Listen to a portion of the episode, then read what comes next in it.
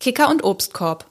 Zwei Benefits, die in den letzten Jahren zu den bekanntesten Symbolen für New Work geworden sind. Doch wird das der eigentlichen Idee gerecht? In dieser Folge sprechen wir dazu mit New Work-Expertin Kira Marie Krämer, klären, was genau hinter dem Begriff steckt und wie sich Unternehmen diesem Thema nähern können. Außerdem widmen wir uns dem Thema Generationenkonflikte, das leider gerade aktueller ist denn je. Also, legt euch Stift und Zettel bereit und freut euch auf jede Menge Impulse von Kira. Viel Spaß!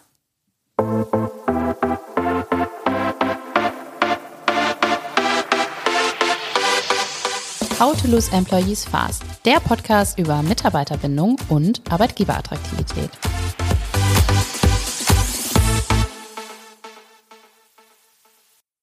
Wir haben einen Obstkorb und Kicker, reicht doch. Mit dieser Aussage starten wir rein in eine neue Folge von How to Lose Employees Fast.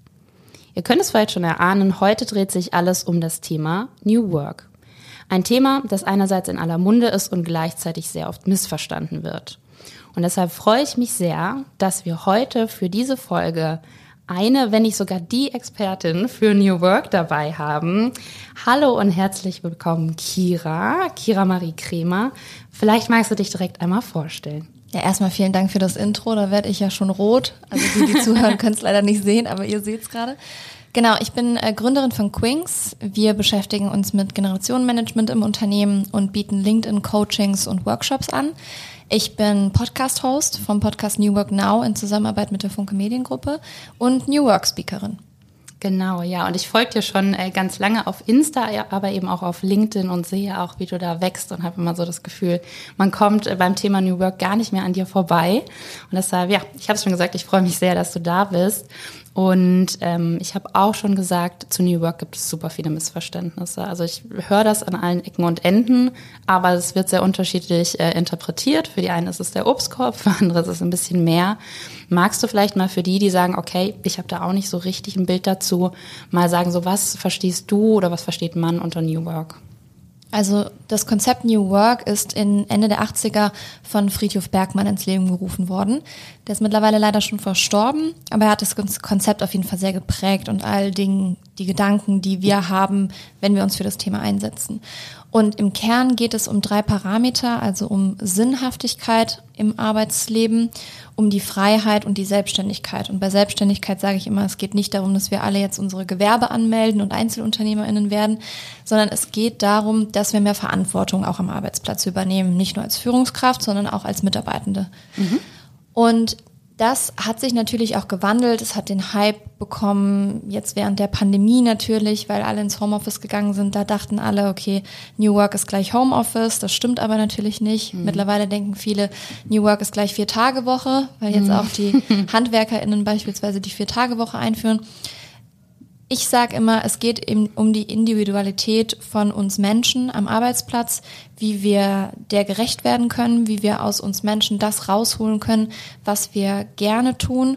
Und Friedrich Bergmann hat immer gesagt, die Menschen zu enablen, das zu tun, was sie wirklich, wirklich wollen. Also wenn man zweimal wirklich in einem Satz hört, dann ist es meistens Friedhof Bergmann von New Work. Ah, okay. Ja, witzig. Ich äh, bin da total bei dir, weil ich habe auch das Gefühl, es ist oft so, ähm, man schnappt das auf. New Work ist jetzt so das Ding, das ist wieder der heilige Gral. Ähm, ja, und dann werden so Sachen gemacht, ne? wie gesagt, also Obstkorb und Kicker, das sind so die Standards, die man hört, aber es ist ja auch so, ähm, so kenne ich das auch, gerade jetzt nach Corona ist ja auch das Homeoffice oder Mobile Office geblieben. Ähm, und du sagst aber ja auch, es geht viel um die Menschen, um das Individuelle warum fällt das aber doch oft so hinten runter? Also ich habe das Gefühl, es, es, wird so eine Checkliste abgehakt, okay, wir haben jetzt das, das und das gemacht.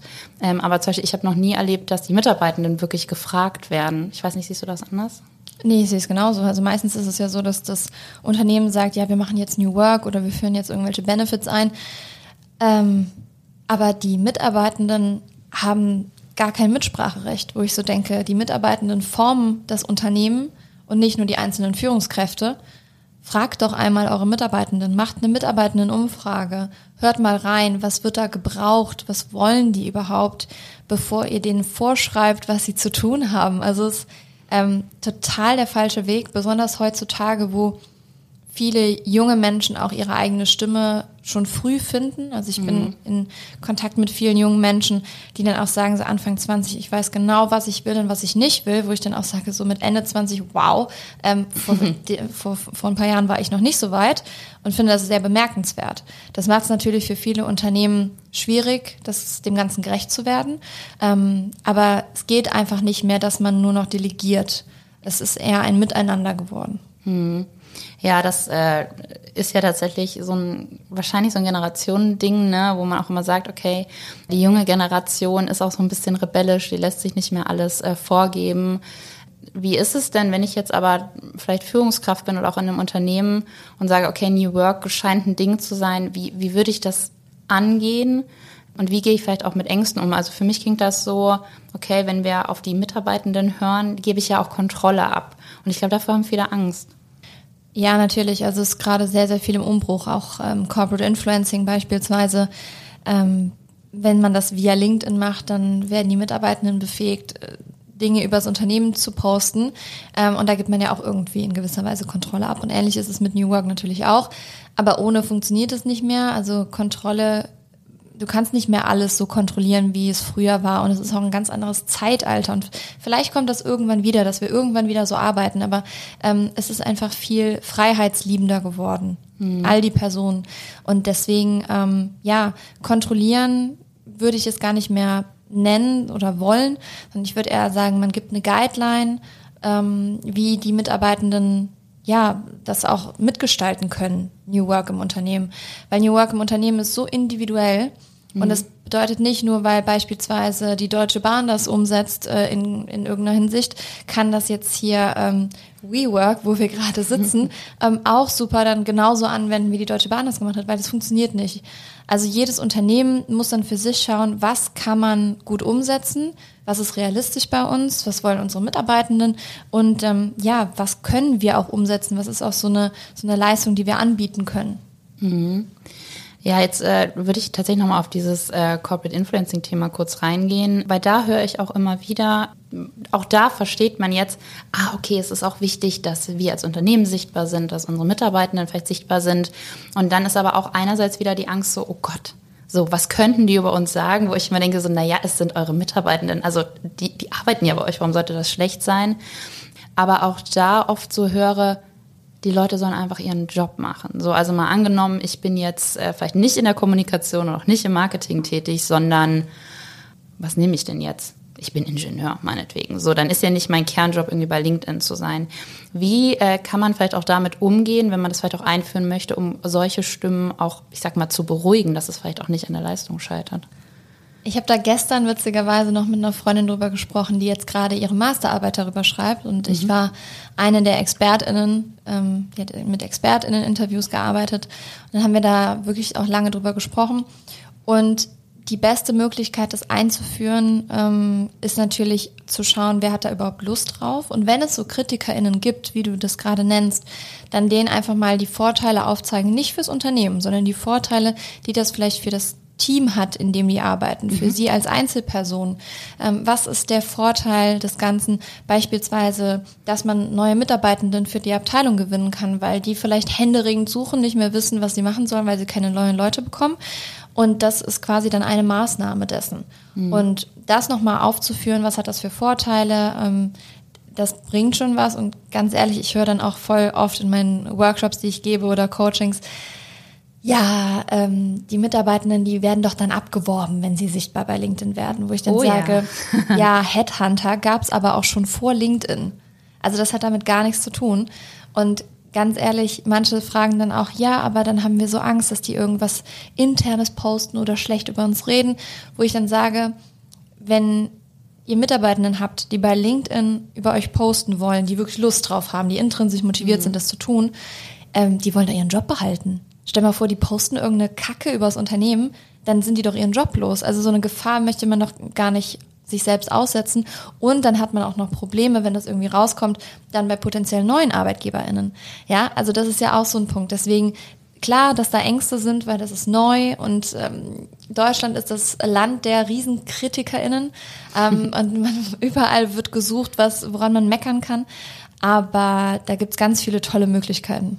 Ja, also ich, ich kann das so nachvollziehen. Ich war in meinem alten Unternehmen somit die erste, die sehr aktiv auf LinkedIn war und ja, es hat mir nicht geschadet, ehrlich gesagt. Also ich wurde sogar mal intern abgeworben. So, also klar, ich verstehe diese Angst, ähm, aber ich sag mal so, in dem Fall hat, hat, es super funktioniert, weil ich bin dem Unternehmen treu geblieben, dadurch, dass ich äh, mich nochmal umorientieren konnte ja, und deshalb, ich unterstütze das auch total. Und genau wie du sagst, äh, in dem Moment, wo ich mich ja eher als Corporate Influencer verstehe, will ich meinen Job behalten und werde immer eher positive Dinge berichten. Ja, ich habe äh, da auch oft das Gefühl, man verwechselt das so, ich sage immer so mit den privaten Social-Media-Kanälen, weil natürlich auf äh, Instagram, Facebook ganz andere Dinge passieren. Ähm, und da halt auch viel mehr diese Shitstorms sind. Ich glaube, jedes Unternehmen hat einfach immer Angst, alles falsch zu machen. Ich erlebe das viel so im Kontext auch von Nachhaltigkeit. Ja, und eben das, was wir gerade aufgeklärt haben, dass immer irgendwie die Sorge ist, je mehr Freiheit man den Mitarbeitenden gibt, desto weniger würden sie arbeiten. Also auch bei Corona, alle im Homeoffice und es war immer so diese Unterstellung, ja, ihr macht jetzt nichts mehr. Und das finde ich schade. Ich weiß nicht, ob das typisch deutsch ist. Wie erlebst du das? Ja, viele denken so, entweder wir machen es perfekt oder wir machen es gar nicht. Ne? Ah, ja. Also das ist ja auch so ein Ding, ähm, wo ich dann sage, fangt doch einfach mal an, setzt es doch einfach mal um, versucht es doch mal, wie funktioniert es bei euch? Ich hatte diese Mentalität oder habe diese Mentalität teilweise auch, ja. Bevor ich Quings gegründet habe, habe ich ähm, wirklich ein Jahr überlegt, ob ich das wirklich mache, ob das Sinn macht. Ähm, habe mich nicht getraut, damit rauszugehen und alles, weil ich dachte, die Webseite muss perfekt sein, das ähm, Konzept muss perfekt sein und bla bla bla.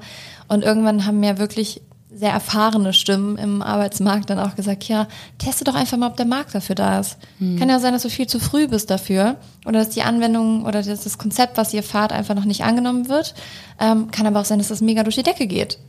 Und dann habe ich gedacht, ja, okay, dann mache ich es einfach mal. Ja. So, und dieses einfach mal machen, viele predigen das bei LinkedIn. Ähm, ich würde es den Unternehmen manchmal einfach mehr empfehlen. Natürlich kann man nicht so einfach mal machen, wie wenn man Einzelunternehmerin ist oder so, ne?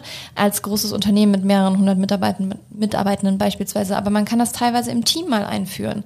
Sei mhm. es jetzt Corporate Influencing oder New Work oder neue Benefits, andere Arbeitsweisen. Teambasiert einführen und dann mal gucken, wie es angenommen wird.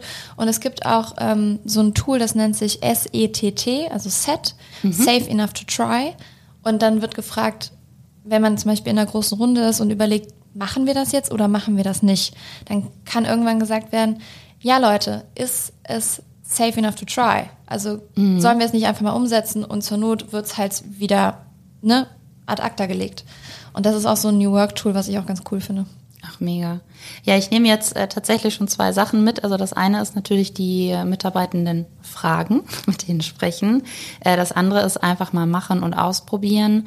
Ähm, hast du vielleicht sonst noch Tipps, ne, wenn ich jetzt vielleicht als äh, Unternehmerin oder vielleicht auch als äh, Führungskraft sage, okay, New Work, da möchte ich mal ran. Was könnte ich sonst noch tun, wenn ich vielleicht auch noch sehr unerfahren in dem Bereich bin? Sich auf jeden Fall weiterbilden, Podcasts hören, so wie dieser beispielsweise, ist ganz gut. Ähm, ja, austauschen auch dahingehend, wirklich am Zahn der Zeit bleiben, viel lesen, viele Einblicke bekommen. Kann man auch gut via LinkedIn. Ähm, ich finde aber auch immer gut, mit den Unternehmen selbst zu sprechen, mit den Mitarbeitenden zu sprechen, was passiert gerade, ähm, was, ja, was macht ihr, was können wir machen, was kann man sich davon abschauen. Weil das bedeutet nicht, wenn man New Work umsetzt, dass man ja, dass da Konkurrenzdenken sein sollte. Das mhm. fände ich super schade, weil es ja alle Menschen ähm, in Deutschland mindestens auf jeden Fall weiterbringen könnte. Und das wäre so ein Tipp meinerseits, also sich weiterbilden, austauschen und wirklich auch den Mut haben, Dinge auch im Kleinen mal umzusetzen. Mhm.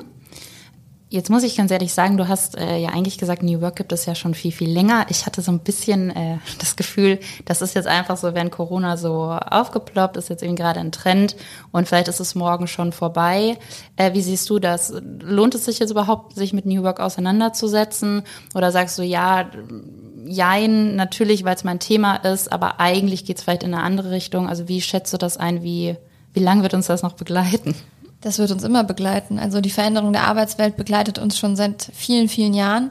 Ähm, bevor wir irgendwie auf der Welt waren, hat sich auch viel verändert. Ne? Die 40-Stunden-Woche wurde irgendwann eingeführt, die Fünf-Tage-Woche wurde eingeführt, ähm, das Arbeitszeitschutzgesetz und so, das wurde alles irgendwann eingeführt. Das war ja nicht seitdem die Menschheit arbeitet, da. Ja. Und deswegen, es wird sich viel verändern. Ich könnte mir vorstellen, dass irgendwann dieses Wort New Work vielleicht ein bisschen ausgelutscht ist und keiner mehr Bock hat, das zu hören und das vielleicht umbenannt wird. Aber dieses Konzept dahinter, das wird auf jeden Fall weiter da bleiben und die Veränderung der Arbeitswelt ist nie fertig. Also wir sind mit New Work, wenn wir das jetzt einführen, nie fertig. Es ist nicht mhm. beendet. Das stellt für, viele halt auch vor Herausforderungen, wenn sie dann denken, so ja, aber gut, wann, also wann sind wir fertig, wann ist das Endziel, was ist das Ziel so ungefähr? Mhm. Ähm, und da müssen wir, glaube ich, gucken, dass wir mehr messbare Zahlen finden. Ja, also die ähm, Unternehmen auch ermöglichen, New Work irgendwie messbar zu machen.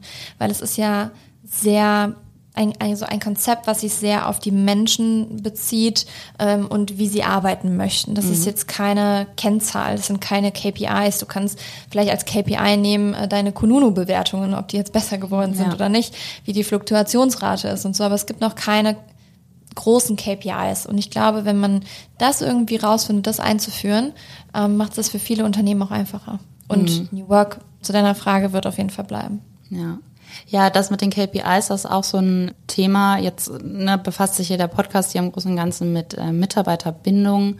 Und da stelle ich auch immer wieder fest, also es gibt natürlich Unternehmen, die natürlich berechnen, wie lange bleiben die Menschen im Durchschnitt bei uns, sind aber jetzt ähm, teilweise sehr, sehr frustriert, weil die Zahlen immer runtergehen, weil sich aber eben die Arbeitswelt verändert, weil man heute im Zweifel eben nicht mehr sein Leben lang in einem Job bleibt.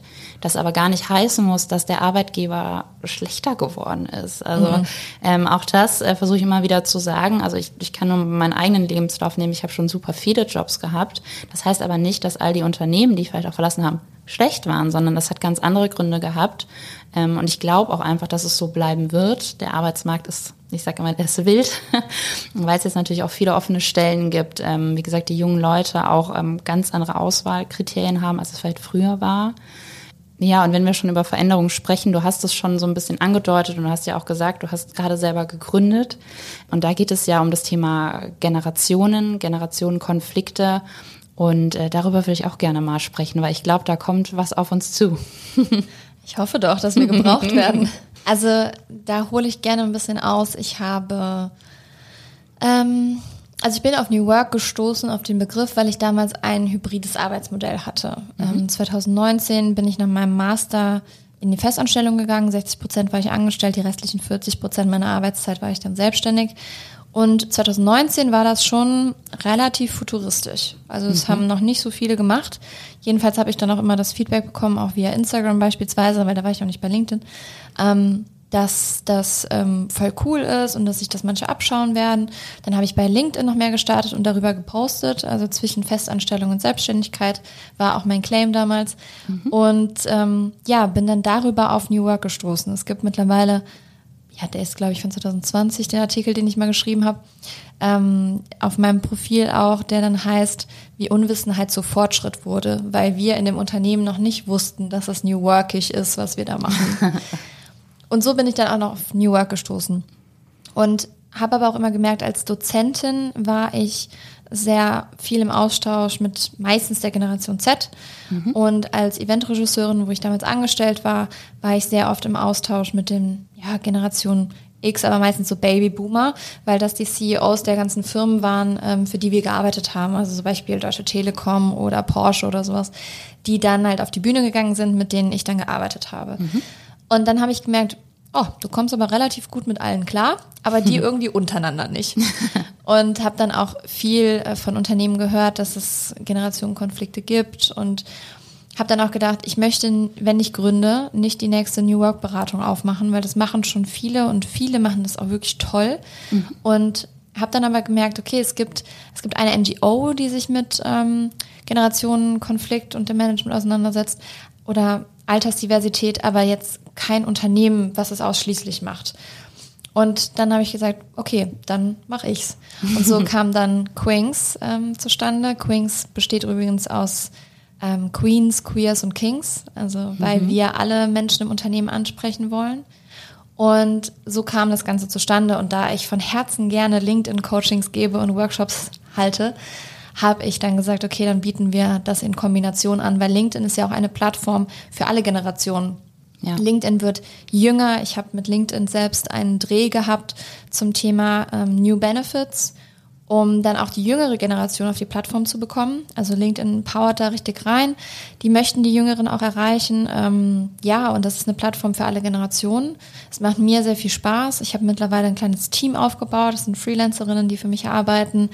Ähm, und wir sorgen gerade erstmal dafür, dass Queens Sichtbarkeit bekommt und auch das Konzept, was wir fahren, weil es noch so neu ist.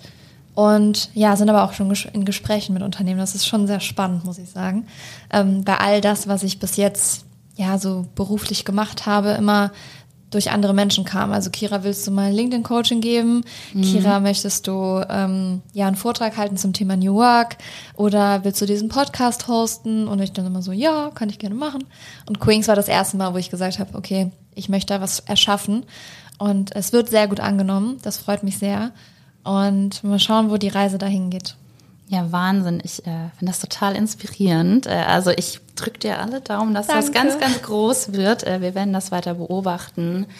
Ich muss aber auch sagen, ich verstehe das Thema total und ich fühle das auch total. Jetzt bin ich äh, Mitte 30, äh, das heißt, ich bin nicht mehr ganz jung, ich bin, würde ich jetzt sagen, äh, auch noch nicht alt. Und ich merke das, je nach Team, in dem ich auch gearbeitet habe, da können wirklich Welten aufeinander krachen. Ne? Also das ist Alter auf jeden Fall, das ist auch Geschlecht. Ähm, und das sind so viele andere Dinge. Ähm, ich merke das auch viel so, ich beschäftige mich im Moment so ein bisschen mit Sprachbarriere, mhm. weil ich zum Beispiel total oft erlebe, wenn jemand ich sag mal, gebrochenes Deutsch spricht, dass die super oft als dumm dargestellt werden, wo ich immer denke so, und jetzt sprechen wir mal in deren Muttersprache und dann gucken wir mal, wie dumm wir nämlich aus der Wäsche gucken. Richtig. Äh, weil wir die Sprache nicht können und wie wortgewandt die Personen wahrscheinlich dann sind. Also es ist immer so, wo ich denke, ähm, solange wir unser Gegenüber nicht verstehen, wenn es ein bisschen anders ist. Und das ist ja auch diese ganze Diskussion um Diversität, wo ich immer so sage, naja, es geht nicht darum, jetzt eine Regenbogenflagge draußen aufzuhängen, sondern es geht darum, wirklich ernsthaft zu gucken, wen brauchen wir hier am Tisch. Und es ist ähm, in meinen Augen immer so ein bisschen, ich weiß nicht, ob es Faulheit ist, aber man muss halt oft einmal in den Konflikt reingehen und einmal auch das Gespräch suchen, um Verständnis zu finden. Und da habe ich auch manchmal das Gefühl, da sind viele noch sehr verloren und gleichzeitig kommen wir nicht umhin, weil wir müssen immer länger arbeiten und dann ist das einfach diese Zeit von, naja, wann fängt man an zu arbeiten? Irgendwann um die 20 und dann geht das bis fast 70. Also ist ja auch klar, dass da eine riesen Range ist. Also dann ist man ein junger Mensch, der vielleicht gerade die Ausbildung der Stimme fertig hat, dann ist man aber vielleicht irgendwann ein Familienvater oder eine Mutter äh, und irgendwann ist man vielleicht Oma und Opa oder vielleicht ist man auch gar nichts davon. Ne? Und das ähm, finde ich cool, dass das immer mehr ein Thema wird. Ich nehme das auch wahr, dass der Bedarf da ist, aber kaum, kaum Lösungen. Ja, ich finde es auch so schade, dass Diversität oft mit Frauenquote gleichgesetzt wird oder mit Menschen im Unternehmen, die einen Migrationshintergrund haben. Und dann denke ich mal so, sind euch diese Dimensionen von Diversität eigentlich bewusst, was mhm. es alles braucht? Und das ist unter anderem, was wir machen, Altersdiversität. Und nicht ohne Grund haben wir in unserem Logo den Regenbogen drin ja. und besteht unser Name nicht einfach ne, aus diesen drei Worten, weil es uns wirklich am Herzen liegt oder speziell auch mir. Ich ähm, bin einfach von Herzen ein riesiger Ally für viele Menschen, die nicht so privilegiert sind, wie ich jetzt zum Beispiel. Ja, ich bin in Deutschland groß geworden, bin blond. Das Einzige, was ich nicht habe, sind blaue Augen so ungefähr. ähm, ja, also das ist schon ein riesiges Privileg und mir ist es einfach ein Herzensthema oder eine Herzensangelegenheit, den Menschen die Türen zu öffnen, die sie vielleicht nicht alleine öffnen können ähm, und da einfach eine Unterstützerin zu sein. Und weil ich genau weiß, wie wichtig das damals für mich war oder auch heute noch ist, dass ich einfach Unterstützer habe, die, ähm, und ich, ich gendere extra nicht, ähm, weil das in dem Fall wirklich Männer sind, die einfach dann supporten, die an mich glauben. Und das sollte heute noch mehr werden, weil die ältere Generation wird teilweise einfach so abgestempelt im Unternehmen, mhm. weil dann nur gesagt wird, ja, wir legen den Fokus jetzt auf die jungen Leute, dass wir die irgendwie bekommen, ähm, dass wir die als Mitarbeitenden gewinnen und die Alten, denen äh, zahlen wir Abfindungen, damit die gehen. Da habe ich letztens mhm. tatsächlich wirklich ein Beispiel zu gehabt, habe ich mit der Person zu telefoniert, die ähm, das im Unternehmen umgesetzt hat, also die Älteren quasi rausgekickt hat. Und dann habe ich gedacht, das, das darf es doch auch nicht sein. Also das mhm. darf doch nicht die Lösung sein, weil Die Älteren haben einfach so viel Know-how, Erfahrungsschatz, den sie weitergeben können, können MentorInnen sein, können diese TüröffnerInnen sein. Ähm, und das darf doch einfach ein riesiges Miteinander sein. Und im Idealfall hat das Ganze nicht nur eine Auswirkung auf den Arbeitsplatz oder die Arbeitswelt generell, sondern auch auf unsere Gesellschaft. Weil wenn wir im Unternehmen beispielsweise wissen, warum gegendert wird oder warum manche Menschen gendern ähm, und dann uns da aufklären lassen und dann in die Familie zu Hause gehen oder zu Freundinnen und dann aufgeklärt sind und denen vielleicht davon erzählen, dann hat das doch eine größere Strahlkraft als nur in der Arbeitswelt. Ja, absolut. Also ich finde auch, ähm, du hast doch gerade das Stichwort äh, privilegiert äh, genannt. Ich finde auch einfach, wir vergessen so schnell, wie privilegiert wir sind. Also auch da muss ich sagen, ich, ich sehe ganz viele Unternehmen, die sich eben auch Diversität äh, ja äh, auf die Fahne schreiben. Und dann gehst du rein und denkst dir so, ja, wir sind alle weiße Leute. So, und vielleicht sind es auch dann weiße junge Leute. Und ich finde auch dieses, es wird über ältere Leute hat oft gesagt, so ja, die, die kommen nicht mehr so mit, aber die haben ganz andere Werte noch. Und die sind oft zum Beispiel ja, viel, viel gesetzter, viel ruhiger, während junge Leute natürlich so, weil man noch so fresh dabei ist, vielleicht sprunghafter sind und so weiter. Also, und selbst das kann auch genau umgekehrt sein. Das habe ich auch schon erlebt und ich finde es so schade. Und da können wir eigentlich so ein bisschen ganz an den Anfang zurückgehen, auch mal die Menschen individuell anzugucken. So, weil genau. nicht also es gibt ja auch so diese Vorurteile, dass ältere Leute ähm, hier den digitalen Wandel nicht mehr bekommen, wo ich mir denke, na ja, also wie viele Omis inzwischen hier ihre Smartphones haben. Ähm, also auf Instagram meine krasseste Followerin ist eine Freundin von meiner Mama. So und ja. wo ich mir denke, die hat's ja auch raus. Und äh, da muss ich auch sagen, je mehr wir da in den Austausch kommen, können wir diese Vorurteile abbauen. Und ich glaube, das ist dann auch wieder so die Brücke zu New Work, einfach mal machen Ne? Also das, glaube ich, kann man total gut mitnehmen und wirklich genau hinzugucken, was, was brauchen meine Mitarbeitenden, ähm, was sind gute Dinge. Und dann kann das vielleicht mal der klassische Obstkorb sein, wenn man sagt, okay, vielleicht ernähren wir uns alle gesünder. Vielleicht ist es das äh, ja, Mobile Working und vielleicht ist es auch ganz was anderes. Also vielleicht sich auch mal zu trauen, neue Wege zu gehen. Weil ich weiß nicht, wie du das siehst. Ich habe auch das Gefühl, äh, man will dann, genau wie du es vorhin gesagt hast, man guckt dann in ein anderes Unternehmen, ah, wie haben die das gemacht? Und dann copy-pastet man das und denkt man so, okay, New Work können wir jetzt einen Haken hintermachen. Und äh, das finde ich eigentlich genau falsch und schade. Ja, und zu mir kommen auch immer alle so, ja, wir machen auch New Work. Dann sage ich ihm, was macht ihr denn? Ja, wir erlauben Remote Work. Also die Leute dürfen dreimal die Woche ins Homeoffice gehen. Dann sage ich so, okay, wenn das alles New Work ist, dann ciao. Also sorry, das geht gar nicht. Teilweise schlagen diese Leute sich dann auch für meinen Podcast vor, wo ich dann denke so, ihr habt's einfach nicht verstanden. Ne? Also ich finde, wenn man sich damit auseinandersetzt ähm, im Unternehmen, dann empfehle ich immer, dass es eine Person federführend macht, die New mhm. Work beispielsweise einführt. Es gibt ja auch Change ManagerInnen im Unternehmen, ja.